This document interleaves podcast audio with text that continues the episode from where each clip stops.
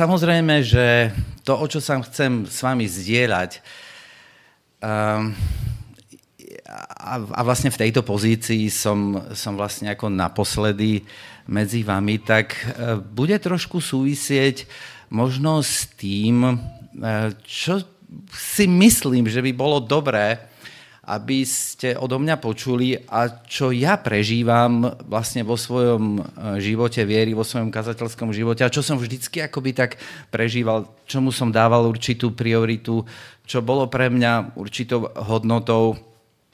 A môžem vám povedať, že aj ako kazateľ zboru, aj ako predstaviteľ církvy, jednou z takých najcitlivejších, možno najdôležitejších vecí, hodnot, ktoré ktoré máme a za ktoré zápasíme, je jednota církvy, jednota zboru.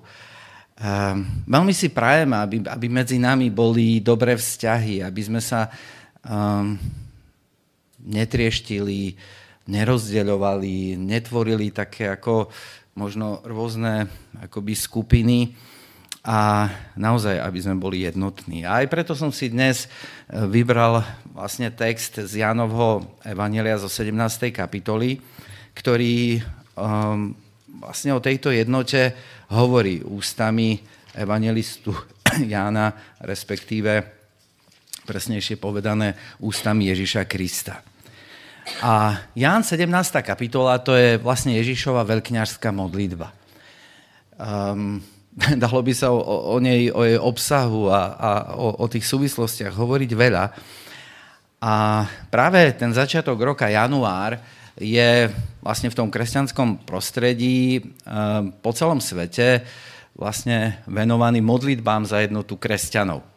A neviem, ako to funguje vo zvolenie. Na niektorých našich miestach sa tak akoby tí kazatelia striedajú, že niekto príde z iných církví kázať alebo na nejakú modlitebnú chvíľu do nášho prostredia. My zase sa niekedy zúčastňujeme na tých modlitebných chvíľach v inom, v inom prostredí kresťanskom. Ale to nie je to najdôležitejšie. Ale um, ja by som rád práve dnes sa s vami zdieľal o tie Kristové slova vo veľkňažskej modlitbe, kde takým tým motom Kristovým je, veľkými písmenami by sa to dalo napísať, aby boli jedno ako my. Niekedy to, aby boli jedno, ako si vysvetľujeme tak akoby po svojom, niekedy nesprávne, niekedy prisudzujeme týmto slovám možno príliš veľkú akoby dôležitosť, čo sa týka tej jednoty inštitucionálnej, ale to, to z tej Ježišovej modlitby veľkňažskej až tak nevyplýva. Tá Ježišova modlitba je najdlhšia zaznamenaná vlastne modlitba e, v Novom zákone, najdlhšia Kristova modlitba a vlastne je to jeho záveď. Sú to jeho posledné slova, e, alebo jedný z posledných slov, ktoré povedal svojim učeníkom.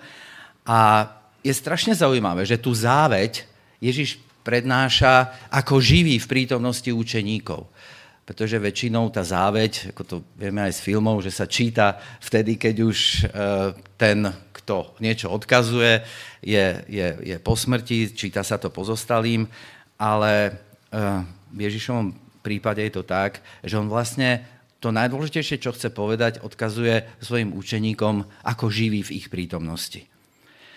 Um, to, že vieme, že ide o záveď, to, to poznáme z 13. kapitoly Janovho Evanelia, pretože tam je napísané, že prišla jeho hodina. Ježiš vedel, že prišla jeho hodina odísť z tohto sveta. Takže Ježiš si je vedomý toho, že sa blíži vlastne čas jeho konca na tejto zemi a tak tie posledné chvíle chce stráviť so svojimi učeníkmi, s tými najbližšími. A čo je jeho cieľom, na čo sa Kristus zameria? Na čo by sme sa zamerali my, keby sme vedeli, že nám ostáva už len pár dní uh, života? A, a my stretávame aj v realite ľudí, ktorí vedia, že už uh, veľa času im neostáva, sú nevyličiteľné chorí a tak ďalej. A čo je cieľom? Na čo sa sústreďujú vtedy tí ľudia? Na čo sa zameriavajú? A je strašne zaujímavé, že to najdôležitejšie, čo chcel Ježiš ešte tých pár dní, ktoré mu ostávalo akoby do tých udalostí Golgoty, e, tak Jan vyjadruje e, nádhernou vetou, pretože miloval svojich, dokonale im preukázal lásku. Pretože miloval svojich, tak dokonale im preukázal lásku. Preukázať, prejaviť lásku v umývaní nôh, hej, to je tá 13. kapitola, v kázaní, v modlitbe, eh, v každom slove, ktoré Kristus vysloví v tých posledných dňoch, tak to chce Kristus urobiť ako takú poslednú vlastne službu svojim, svojim učeníkom. A tak tí učeníci sú vlastne takým zvláštnym stredobodom Kristovho záujmu a Kristus aj v čase smrti, blížiacej sa smrti, tak myslí viac na iných, a to je veľmi zaujímavé, ako na seba. On nerieši seba, rieši iných. A ja keď som to čítal, tak som si hovoril, to je úžasné, že vlastne Boh sa modlí za človeka. Boh sa modlí za človeka. Boh sa modlí za církev, pretože učeníci predstavujú vlastne církev. Boh sa modlí za nás. A to je pre mňa neskutočne ako povzbudzujúce, neskutočne radostné. Ehm, je zaujímavé aj to, že učeníci dostali od Ježiša v modlitbe kladné hodnotenie. Neviem, či ste si to niekedy všimli, keď ste čítali uh, Jana 17. kapitolu, pretože tam od 6. verša čítame Zachovali tvoje slovo, to je Kristova modlitba k svojmu otcovi. Spoznali, že všetko, čo si mi dali, od teba. A oni tie slova, ktoré si mi dal, prijali a spoznali v pravde, že som od teba vyšiel, uverili, že si ma ty poslal. A to je úžasné, že vlastne Kristus hodnotí pozitívne ako vieru e, svojich e, učeníkov. A ja by som si veľmi prial, keby sa Kristus takto pozitívne vyjadril o mne. Keby sa takto pozitívne vyjadril o každom z nás. Keď, keď, keď hodnotí náš život a to, aký máme vzťah k nemu. Oni spoznali tie slova, prijali, spoznali v pravde, že som od teba vyšiel. Uverili. Je to výnimočne kladné hodnotenie E, učeníkov, ktoré máme napísané v písme. Ako by ich Kristus chcel pred svojim nebeským Otcom pochváliť. Napriek tomu, akí, akí tí učeníci boli. My vieme, koľkokrát zlyhali, my vieme, čím všetkým si prešli, ale nakoniec Kristus hovorí, ako, ja ti za nich ďakujem, že, že, že sa v ich živote čosi zmenilo. Že uverili, že poznali pravdu. A to je úžasné, že sa, že sa Boh modlí za človeka, Boh sa modlí za církev, Boh sa modlí za nás a ešte nás v modlitbe pochváli. Ale samozrejme, to, to nie je dôvod na to, aby my sme si teraz niečo o sebe mysleli. To nie je dôvod na vyvyšovanie, na nejakú píchu, hej, na hrdosť, aký sme dobrí, ako sme niečo akoby pochopili. Je to naopak dôvod na pokorné vyznanie, že to, aký sme, aké máme poznanie, akú máme, vie, ak, akú máme vieru, že vlastne je všetko Kristova zásluha, nie naša. A pekne to vyjadruje vlastne ten text eh, v 6. v 6. verši a 12. verši 17. kapitoly, kde je napísané, ja som zjavil tvoje meno ľuďom. Tu pasáž mám veľmi rád. Zjavil som tvoje meno ľuďom, ktorých si mi dal zo sveta. Boli tvoji Dal si ich mne a zachovali tvoje slovo. A teraz, kým som bol s nimi, ja som ich zachovával v tvojom mene, ktoré si mi dal. A teraz tá krásna veta, ochránil som ich a nikto z nich sa nestratil. Ochránil som ich a nikto z nich sa nestratil. Um, Viete, tam je v tom verši štvrtom ešte predtým, je tam napísané, že ja som ťa oslavil tým, že som dokonal dielo, ktoré si mi dal vykonať. A my adventisti, aspoň tá generácia, v ktorej ja som vyrastal, tak vždycky ako tak o sebe tvrdili, že my sme na to, aby sme dokončili, ako, alebo dokonali to Božie dielo a hovorili sme, že mládež je povolaná k tomu, aby dokonala. A v čom spočíva to dokonanie toho, toho, toho diela? Ja som ťa oslávil tým, že som dokonal dielo, ktoré si mi dal vykonať. Že tým dokonaním diela sa má osláviť nebeský Otec. Ale keď sa vrátim späť k tomu, tým dvom e, slovesám, ktoré sú tam v tej vete, ochránil som ich a nikto z nich sa nestratil, tak vlastne akoby to dokonanie diela spočívalo v tom, že ak nám bolo niečo zverené, ak nám bolo nejaké dielo zverené, tak od nás sa očakáva, že to dielo nie je nejaký taký akoby pojem, že, že to je evanelium, hlasanie evanelia. To sú konkrétni ľudia, ktorí, o ktorých Kristus hovorí, že mu boli zverení. A boli mu zverení preto, aby ich ochránil, aby sa nikto nestratil. Pomáhať a chrániť. Poznáte to heslo? to ma ako prvé napadlo, keď som si to prečítal v tých veršoch. Vyzerá to ako keby ten nápis na policajných autách si zobrali policajti z písma. No. Pomáhať a chrániť. A to nie je len poslanie policajtov, ale aj tí, ktorí sú zodpovední za zbory, zodpovední za církev. Ochrániť a nestratiť chrániť a nestratiť. Nie je to málo? Na prvý pohľad to tak môže vyzerať. Viete, roky prebieha diskusia o náplni kazateľskej služby. Ja v nej budem viac, dnes sme to Lenkou počítali tam v lavici, budem viac ako 30-31 rokov. A vždy som premýšľal, aj, aj keď som pracoval tu, vo zvolenie a mali sme evangelizáciu a, a, a viete, čo sme tu všetko prežili spoločne. A som vždy premýšľal, čo je tým akoby môjim najdôležitejším poslaním. A teraz niekto povie, pastorácia, navštevovanie členov, evangelizácia, administratíva, kázanie, biblické vyučovanie, čo je to najdôležitejšie? A možno tieto slova ukazujú, že, že nad tým všetkým Kristus hovorí, ono je to vlastne, možno áno, je to taký súbor všetkého, za čo je ten kazateľ starší zboru, ale aj my všetci, ako, to je jedno, či sme zamestnanci církvy alebo nie, ale možno nad tým všetkým je chrániť a nestratiť tých, ktorí nám boli zverený. Kristov vzor je jasný. Chrániť a nestratiť. A tak je otázka, potrebujú byť členovia církvy, potrebujú členovia zboru chránení pred niečím? a pred čím? Hrozí im, že sa stratia. Nie sú dostatočne silní duchovne? Veď predsa boli biblicky vyučovaní, prešli krstom, majú nejakú duchovnú skúsenosť. Je tu vôbec zodpovedná alebo potrebná úloha kazateľa? Taký ten kainovský syndrom. Či som ja strážcom svojho brata? Mám sa zaujímať o to, čo prežíva ten, ten druhý vedľa mňa? Keď vidím, že sa stráca, keď vidím, že možno nie je tak chránený ako... A tá, a tá odpoveď biblická znie, áno, si, si, sme strážci jeden druhého. Akurát treba nájsť tú správnu mieru.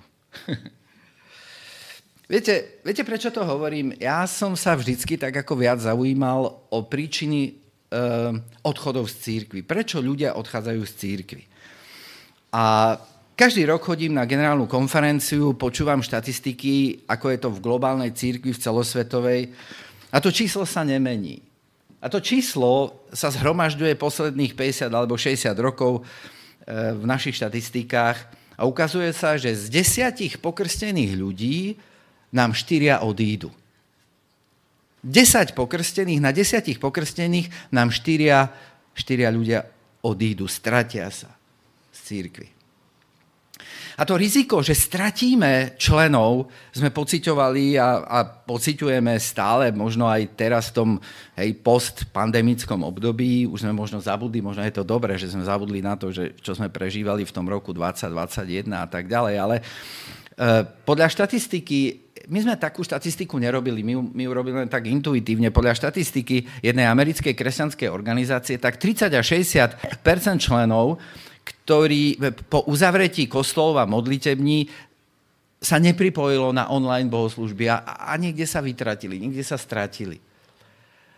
A my sme to takisto pociťovali trošku ako v celom tom československom priestore, že, že nám, ja neviem, odhadom 10-15% ľudí akoby sa stratilo, ktorí chodili predtým pravidelne na, na bohoslužby. Vrátia sa ešte do hlavíc našich zborov, keď to, keď to bolo možné. Uh, ale aj keby nebolo covidu, tak, tak tá otázka stále ostáva. Pozeráme sa na našich členov, na naše deti, na mládež tak, že nám ich Pán Boh zveril. To je to, o čom hovorí Kristus. Ty si mi ich dal, ty si mi ich zveril a ja som ich ochránil a nikto sa nestratil. Pozeráme sa na ľudí, ktorí prichádzajú na bohoslužby alebo ktorých máme v našich rodinách týmto kristovským pohľadom. Boli tvoji, to nie, to, to, to nie sú moji. To sú tvoji. Urobil som všetko preto, aby sa nestratili. A je úplne jedno, či som kazateľ, či som predstaviteľ církvy, či, som, či, či, či mám na, na starosti mládež, spev, vedenie pathfinderskej organizácie. Urobil som všetko preto, aby sa nestratili. Budem to ja môcť povedať na konci svojho mandátu? Bude to... Alebo mohol som to ja povedať pred tými x rokmi, keď som odchádzal zo zvolená? Áno, Pane Bože, zveril si mi ich, a nikto sa nestratil. Boh sa modlí za církev, aby sa nikto nestratil. Boh sa modlí za církev, aby všetci boli jedno. A ja musím doplniť, ako my, hovorí Kristus. S tým úzko súvisí, ako s témou jednoty, úzko súvisí jeden výraz, jedna, jedna téma, ktorá takisto hej, trápi nás a, a trápi kazateľa, trápi možno vás ako členov. Čo je to tá jednota? Ako, je, ako môžeme byť jednotní, keď sme na druhej strane takí veľmi rozdielní v mnohých veciach? Niekedy aj v, to, v tom, ako, ako, ako chápeme niektoré vieroučné body, ako chápeme to, čo je, čo je adventistická identita. A Ellen Whiteová e, často používala výraz, a niektoré konferencie sme tak nazvali aj v minulosti jednota v rozmanitosti. A eh, keď som sa na to pozrel v takej encyklopédii, na to heslo encyklopédii Ellen Gold Whiteovej, eh, heslo jednota v rozmanitosti, tak uh,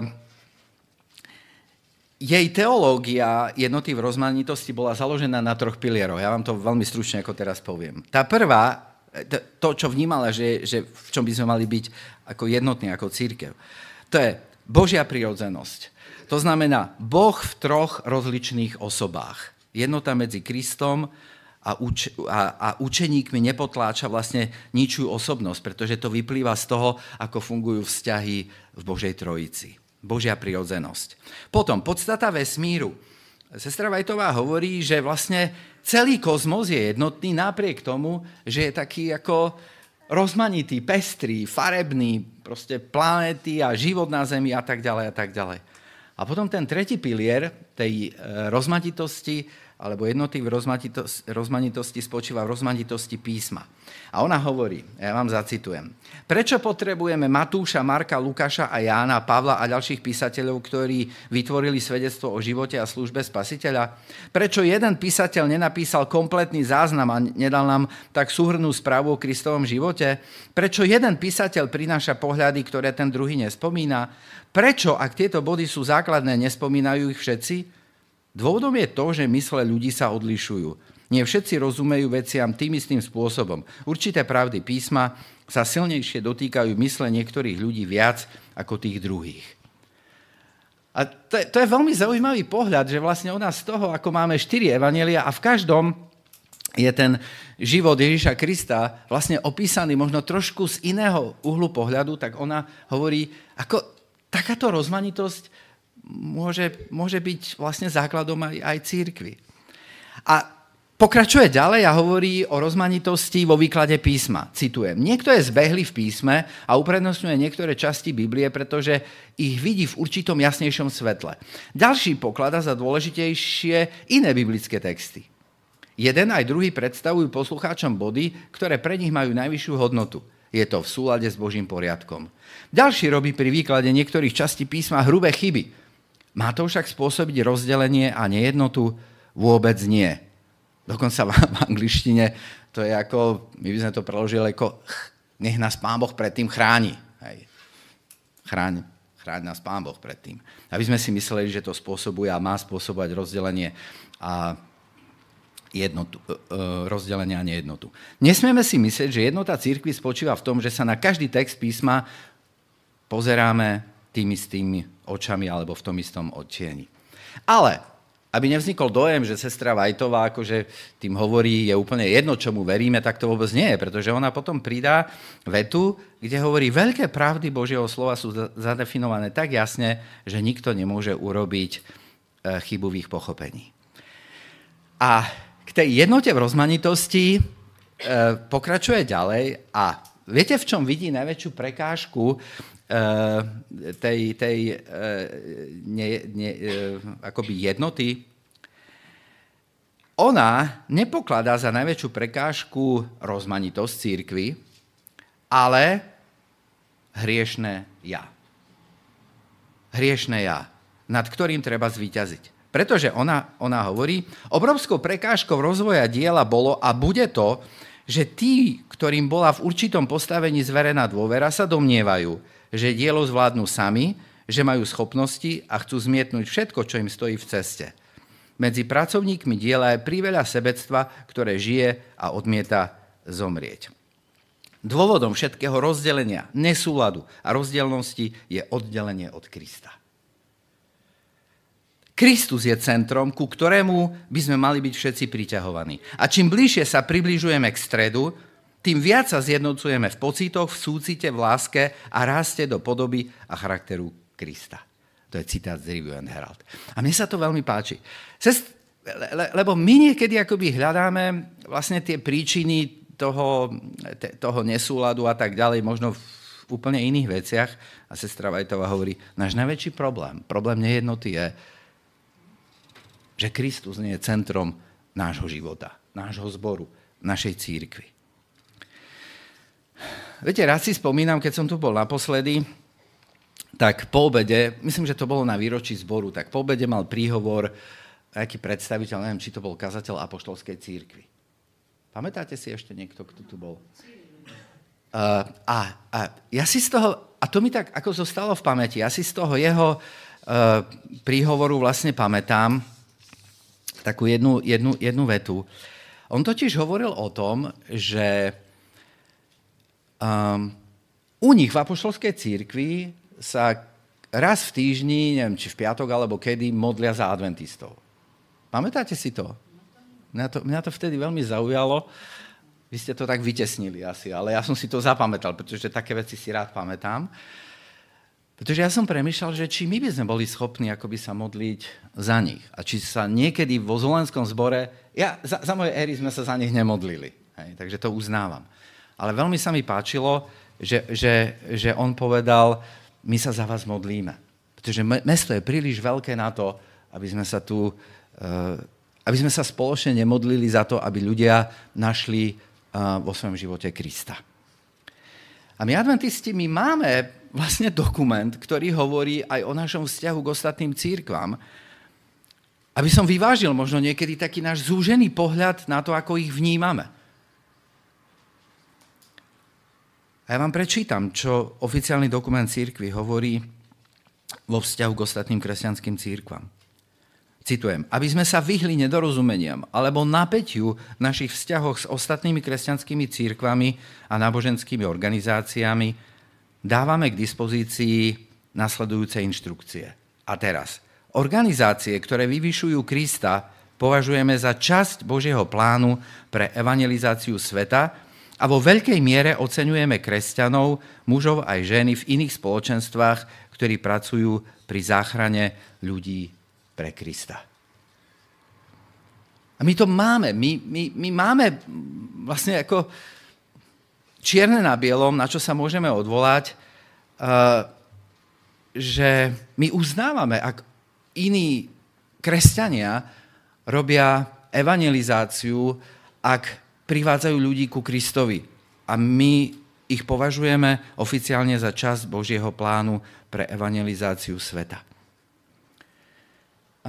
Nechcem sa teraz uberať týmto smerom a hovoriť e, niečo o ekuméne a o týchto záležitostiach, ale toto je veľmi dôležitá vec pre budovanie našich vzťahov s ostatnými kresťanmi. Je tu nejaký spoločný základ. A ja sám som ako príkladom toho, že, že nie je jedno, v akej cirkvi som, pretože viete, že uh, ja som bývalý katolík, ktorý v určitom období prišiel do cirkvi adventistov a nechal sa pokrstiť práve na základe tých rozdielov medzi tým, čo učila katolická církev a čo učili adventisti. Nie je jedno, čomu verím. Ale to neznamená, že budem pri každej príležitosti um, ľudí z iných církví alebo iné církvy nejakým spôsobom uh, dehonestovať. Um, keď Kristus uh, v tej 17. kapitole vlastne odkazuje na, na to, že tým jeho poslaním a tým vlastne hovorí, že aj našim poslaním je, aby sme chránili um, tých, ktorí nám boli zverení, aby sa nestratili, tak um, dovolte, aby som možno ešte povedal pár vecí k, to, k, tej, k, tomu, um, k tomu poslaniu, ktoré, ktoré máme. Um, Jednou z takých akoby najdôležitejších, eh, jednou z najdôležitejších vecí, ktoré nám boli zverené, sú konkrétni ľudia, konkrétne zbory. Ehm, my tu nie sme len preto, aby sme niečo udržali, ale sme tu preto, aby sme do určitej miery rástli. A existuje v našom prostredí množstvo, množstvo podnetov, množstvo vecí, ktoré nás rozdeľujú.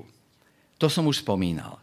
A ja, si, a ja si pamätám, keď som sa stal adventistom, aké veci sa riešili pred tými 30-40 rokmi a ako už vtedy církev rozdeľovali. Pamätám si na to, ako ja ako kazateľ, keď som sa stal kazateľom, aké témy sme riešili v niektorých zboroch a ako nás rozdeľovali. Dnes tie veci sú niekde absolútne v minulosti a nikto ich už ani nedvíha. Ale vtedy spôsobili mnoho bolesti u ľudí, predovšetkým u tej mladšej generácie, pretože oni videli niektoré veci inak a chceli možno aj svoj zbor, alebo zbor, kam chodili, mládež, kam chodili, tak uh, chceli uh, sa v tom prostredí uh, vlastne identifikovať s niečím iným, než s tým, čo ten tradičný zbor poskytoval.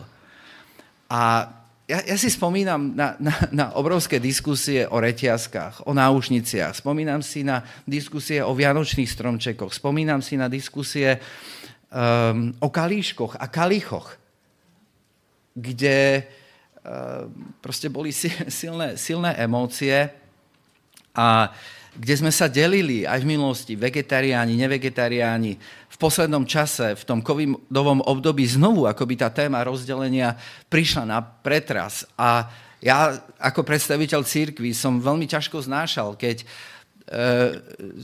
sme sa rozdelili na tých, ktorí boli očkovaní, neboli očkovaní, ktorí nosili rúška, nenosili rúška a tak ďalej a tak ďalej. A mňa sa to akoby veľmi, veľmi ako silno dotýkalo, pretože som vnímal, že niektoré zbory sa na týchto témach ako absolútne rozdelili a ako by sme nerešpektovali vlastne to, čo som vám pred chvíľkou čítal o tom, že čím bližšie sa približujeme k stredu, ku Kristovi a mali by sme byť k nemu priťahovaní, tým viac sa zjednocujeme v pocitoch, v súcite, v láske a raste v podobe alebo do charakteru Ježiša Krista.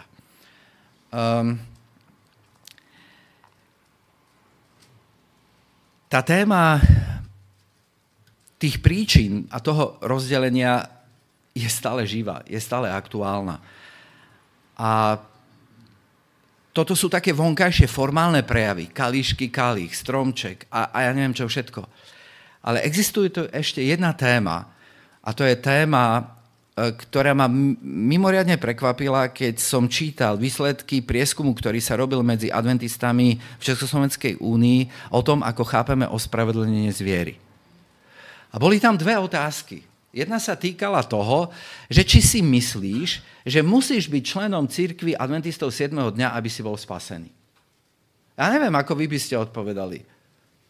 Ale predstavte si, že my sme rozdelení v tejto otázke 50 na 50 približne. Že máme medzi sebou 50% ľudí, ktorí hovoria, keď chceš byť spasený, musíš byť členom církvy adventistov. A to ma veľmi prekvapilo. Viete prečo? No pretože ja ako bývalý katolík, keď som začal chodiť k adventistom, tak adventisti mi povedali, vy katolíci, vy máte takú tézu o tej samospasiteľnosti katolíckej církvy. Hej? Pretože vy učíte, že, prosím, áno, že, že to je jediná spasiteľná církev. A, a vyťahli z katechizmu proste určité, určité pasáže, ktoré, ktoré to akoby potvrdzovali. A ja som si hovoril dnes, Joško, v sobotnej škole, alebo ne, Joško, brat Kučera, budem to takto oficiálne hovoriť, ako spomínal knihu od Morisa Vendena o správanie zviery a tvoja vôľa. A ja som pred 30 rokmi, alebo viac ako 30 tú knihu čítal a ja som tam pochopil a ja som si myslel, že, že tomu rozumieme všetci rovnako. Že, že adventisti ako protestantská církev majú, majú ako tú teológiu ospravedlenia zviery proste zvládnutú.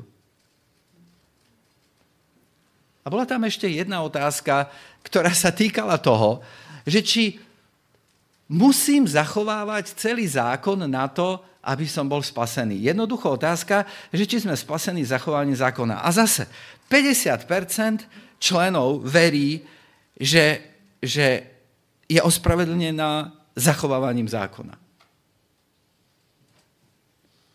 A ja si tak hovorím, áno, existujú tie vonkajšie formy toho rozdelenia, ale táto je taká vnútorná, ktorú nikto nevidí. My ju pochopíme jedine z prieskumu. A nie je táto téma, téma ospravedlenia zviery, toho, kto je pre mňa Kristus, čím je pre mňa Kristus, ako Kristus ospravedlňuje ako mňa, ako... Nie je táto téma tá najdôležitejšia? Nie, nie, nie je jednota v tomto to, čo píše sestra Vajtová. Nie sú tie ostatné veci absolútne, absolútne, beriem späť, menej podstatné, než to, na základe čoho sme ospravedlnení nie, nie je tá adventistická identita, nemala by byť budovaná viac na tom, čím je pre nás Kristus, než na tom, že či používame v zbore kališky alebo, alebo kaliha, alebo ako v niektorých detailoch veríme tým záverečným udalostiam, alebo v čom sa rozlišujeme pri ich interpretácii. A tak mi dovolte, aby som vlastne uzavrel to svoje zdieľanie alebo to svoje e, premyšľanie nad, eh, nad tou modlitbou alebo nad niektorými z tých eh, kristových slov o, o tom, v čom spočíva vlastne tá podstata církvy, v čom spočíva jednota, jednota církvy. Kristus je pre mňa príklad toho, zamerať sa na podstatu.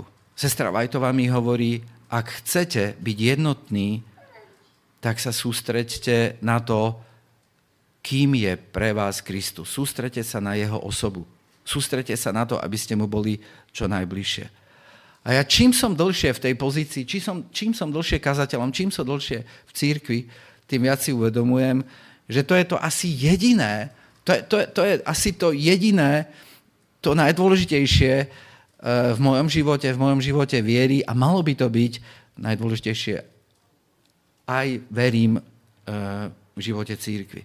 Kristus, a ja to poviem takto, ako som hovoril na začiatku, Boh sa modlí za to, aby sme boli jednotní. Boh sa modlí za mňa. Boh sa modlí za teba. Boh sa modlí za církev.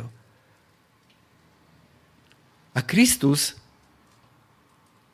keď robí vlastne počet, hej, vydáva počet z toho, ako prežil na zemi svoj život, tak hovorí, všetkých tých, ktorých si mi dal, Nikto z nich sa nestratil a, a ja som všetkých akoby ochránil. Ja viem, na druhej strane existuje sloboda a z nášho prostredia, z církvy, môže hoci kto, hoci kedy odísť. Naše deti si môžu nájsť inú církev, alebo môžu od Pána Boha odísť.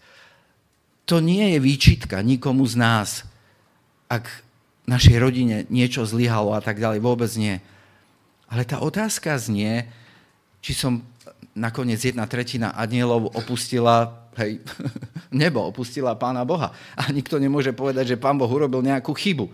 Dal im jednoducho slobodu.